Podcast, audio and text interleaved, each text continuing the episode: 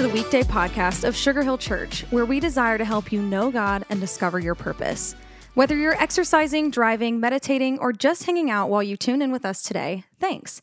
We hope these next five minutes help you feel encouraged and inspired for your day. Hey, everybody, and thanks so much for joining me on today's weekday podcast. This is Pastor Chuck Allen, and today we want to talk about yearning for love, yearning for perfect love. Listen to what the book of Acts, chapter 17, verses 22 through 23, has to say. People of Athens, I see that in every way you are very religious.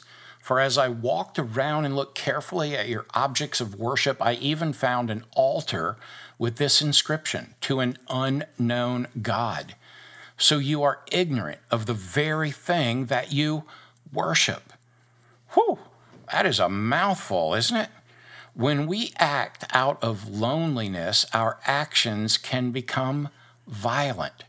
The tragedy is that much violence comes from a demand for love. When loneliness drives our search for love, kissing easily leads to biting, caressing to hitting, looking tenderly to looking suspiciously, looking to overhearing and surrender to the things of this world.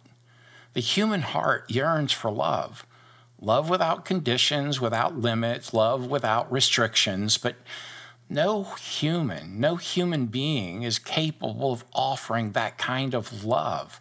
And each time we demand it, we set ourselves on the road toward violence, toward hatred, toward egotism, and toward failure. How then can we live these nonviolent and yet overly loving lives?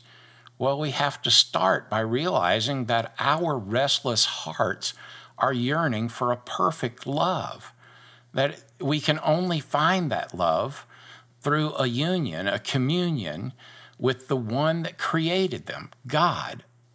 God the Father, God the Son, God the Holy Spirit. And until our hearts come into that communion with the one who created us, they're going to remain restless. May we lead others to that perfect love as much as we ourselves desire and find it.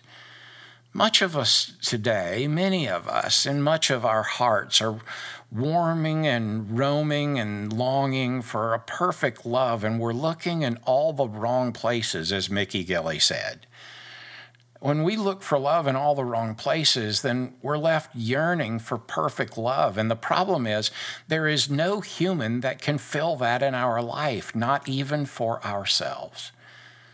Remember what the scripture said to an unknown God, and remember what the scriptures say behind it. You are ignorant of the very thing you are to worship. Friend, today, take a moment and just stop the craziness of life and allow this recognition that we have a longing to be filled with perfect love, and it is only found in the presence of our God, who, through Jesus Christ, provides communion continually because of the gift that Jesus left us in the Spirit of God. Oh Lord, may we yearn for perfect love, yes, but would you give us the will to connect with you whenever is possible so that we might experience your perfect love and as a result convey that to a world that is so much better because of your love available and transmitted through us. Oh, my friend, go out this day and live that wondrous, glorious, yearning for perfect love found in the presence of Jesus the Lord. Thanks for joining me on today's weekday podcast. Thanks so much for joining us today for the weekday podcast. Our prayer is that the encouragement you just heard would help you live more like Jesus today. We would love to see you at Sugar Hill Church for one of our gatherings each Sunday at 9:15 and 11, and we're always streaming live at live.sugarhill.church. Thanks again for joining us today. As always, if today's message encouraged you, share it with friends and family by tapping the share button. Have an awesome day.